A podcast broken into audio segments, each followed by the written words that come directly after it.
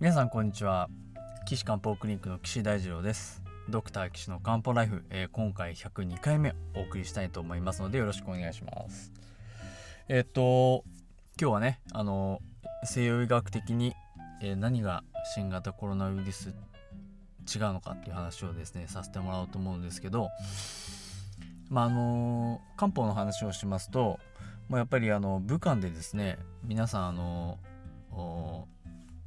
中国の中医学の先生が集まって漢方治療をスパッてやりましたっていうことをですねまあもう、ま、いろいろ論文にまとめたりですねガイドラインにまとめてるんですけどあのそういった先生たちがありがたいことにこう Zoom でですね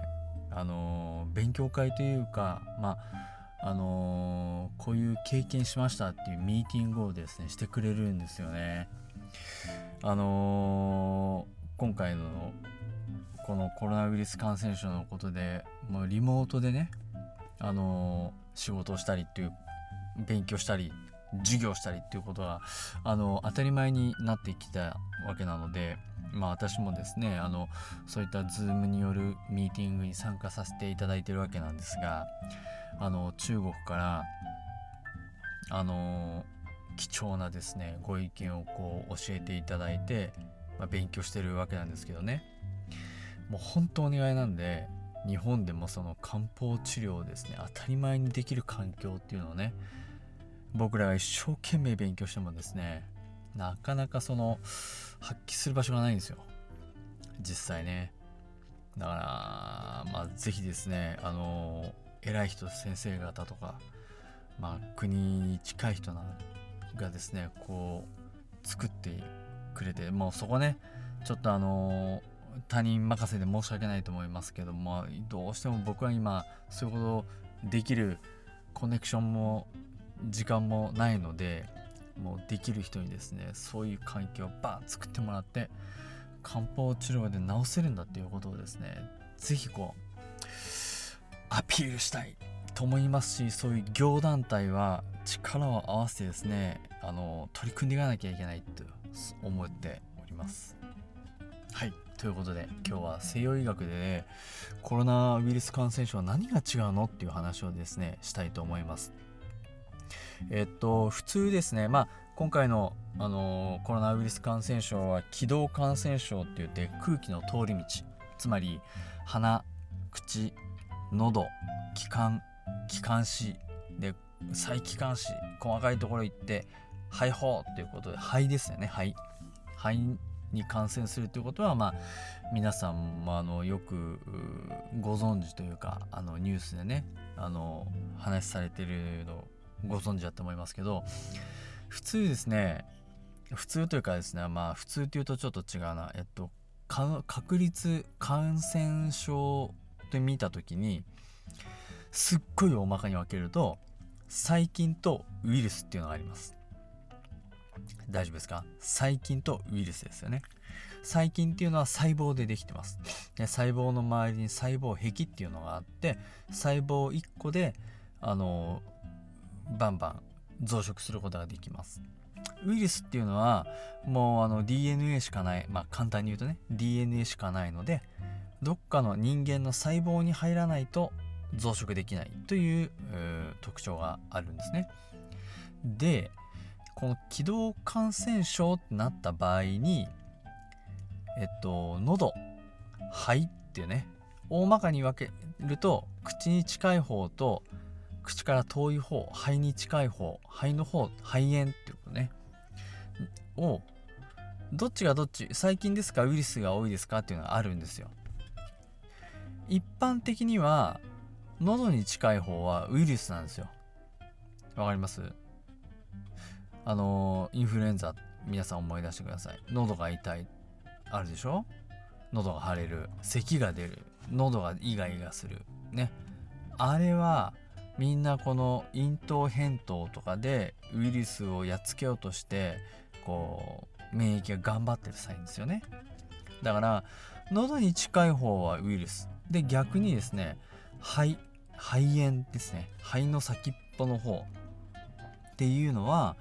あの細菌が多いんですよ。これ例えば誤嚥性肺炎も含みますけどこうあの、肺炎球菌とかね。菌ですよ。肺炎球菌とか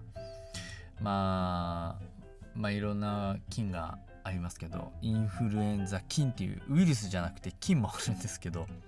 そういうのが肺に入ってわふる肺炎の症状を引き起こしますから今繰り返しますけど喉はウイルス肺炎は細菌っていうまあ起こりやすい部位があるんですよ。なので肺炎になったら皆さん治療を何しますか？そう細菌を殺したいので細菌をやっつけるための抗菌薬ですね。まあ皆さんあの抗生物質とか抗生剤とかって言いますけどあの抗菌薬を使います。使います。ウイルスをじゃないあの細菌をやっつけますからね。だから喉ね喉が痛い風邪ひきました鼻水出ますっていうところでよっぽど鼻水が末期っきでああこれは細菌ですよね。よっぽどこう喉にああのえっと白い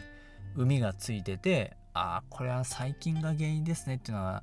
確実にわからない限りは大体喉はウイルスなんですよ。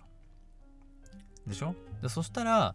もうウイルス治すのは前回もお話ししましたけど体の免疫が頑張ってやっつけてくれるしかないんですよ。わかります？だからあのー、喉が痛いとかああもうこれ風邪です。ウイルス感染症だってなった時に抗菌薬はね効かないんです。いいですか？だから普通の風邪症状に抗生物質抗菌薬を出す医者はね僕はちょっとどうなのって思ってます。実際。うん。いっぱいいますよ。で逆にね患者さんとか皆さんも抗生物質出してもらわないと治らないとか抗生物質くれるのが当たり前とか抗菌薬で風邪が治るって思ってるからね。これもねもうちょっと考え方をね変えてもらった方がいいんですよ。どうしてもだからお医者さんもサービス業だから患者さんが望むことをやんなきゃいけないとかそういう風になっちゃうわけですよね。大丈夫ですか？患者さんが抗生物質を欲しい。お医者さんは出したくない。でもこう「え出してくれないんですか?」って「いやじゃあまあ出しますよ」ってなるじゃないですか。いやそこはねあのー、よくないなここね今回のこのコロナウイルス感染症を機にですねどうしてもこう変えてほしいところかなと思います。でその喉はウイルス肺は細菌っていうのがまあ一般的だったんですけど今回のね新型コロナウイルスは喉通り越してもう肺に入っちゃうんですよみんな。で肺でウイルス性の肺炎を引き起こしちゃうんです。わかります？でウイルスじゃん。だから抗菌薬はね効かないんですよ。抗生物質は新型コロナウイルス感染症の肺炎には効きません。ねただまあ何て言うのかなそれで弱体が弱っててまあ二次的に細菌が暴れてで細菌の肺炎になってそこには効きますけどコロナウイルス自体には細菌をやっつける抗菌薬は効かないわけですよ。ね。ただいきなりウイルスが入って肺炎になって抗菌薬が効かないってなると今度は炎症が起こっているはがんが広がっていくわけですよ。ね。そうすると困るのは酸素吸えない。酸素吸えないとなるともう本当に命に関わることになっちゃうからなので人工呼吸器をしてサポートするわけですよ。ただねこうあの人工呼吸器つけたから治るわけではないんです。肺炎になって肺炎は体の免疫がこう一生懸命やっつけてくれるわけですよ。でその間炎症になって酸素吸えなくなっちゃうからそこのところを人工呼吸器でお助けしましょうねっていうのが人工呼吸器の働き。だから最終的には肺炎が良くなりましたね。免疫頑張りましたね。まあその間後半も食べれないから点滴もするし栄養剤も入れるかもしれないし水分のコントロールでね点滴どれぐらい入れるかとかおしっこがどれぐらい出るかっていうところをあのえっと管理するのが集中治療室ですよ。ICU でね。でそこをやって頑張って体がウイルスをやっつけてる間あの酸素が取れないから人工呼吸器でお助けしてなんとか持たせましょうっていうのは人工呼吸器なんでそのやったから治るわけではないです。うん、で治すのは体。なので人工呼吸器その間にこう使ってですねまああのなんとか持たせるで人工呼吸器でもダメだったら体外あの人工心肺回してね体から血液を出してでそれに酸素を混ぜてまた戻すっていうまあイメージ皆さん のイメージで言うとまあ透析のようなイメージですね。体から血を出して良くして戻すっていう、まあ、あのそういったことを人工心肺をやってなんとか持たせて持たせて持たせて体頑張って治ってね。だ治った。よしじゃあこれ人工呼吸器外せるっていう状態を作りたいんですよ。そうやって集中治療室で一生懸命あの先生たちが人工呼吸器の設定をね変えていくんですよ。もう本当にひどい時はね酸素をもういっぱい入れるわけです。今この皆さんが呼吸している空気中に含まれている酸素の濃度っていうのは20.9%なんですよ。わかりますか？でえっと酸素をねそのパーセントをどんどんどんどん上げていくんです。100一応ね100までできますけどまあね100までやっちゃうとあのー、いろいろこう障害が出てしまうのであのー、100まではもう一時しのぎでもうなるべくこう下げていくとかね。あとこう空気を送り込む強さをどうするかとかね。あの送り込む空気のスピードをどうするかとかね。あの、空気を送って空気を吐かせたこの最後の圧力どうしますかとかね。この調整をこう細かく細かくやってってだんだんだんだん肺を鳴らしてって最後呼吸器を外すってこれ。もうほんとねあの神経使う作業作業っていうと変ですけど治療なんですよね。なんでねあの本当集中治療室はねあのまあ僕もずっとあの心臓外科医だった時は出入りしてましたしまあそうじゃなくてもまあ集中治療室でねあの呼吸器の管理とかあの体外心体外うんなんだ人工心肺のねあの管理とかすごいやりました。心臓外科ですからね。まあもう本当いい経験させてもらったいい勉強させてもらったなって未だにもう本当思いますね。うん。いざとなったらやると思ったらできるわけなんで。いやしゅあ、まあ、今全国でねこのコロナの重症の人あの見てる先生方ねほんと大変だと思います、うん、で申し上げ先ほどぐらいずっと申し上げてますけど結局治すのは体なんですよ。肺。ね。だからもう肺がボロボロの人は分かります？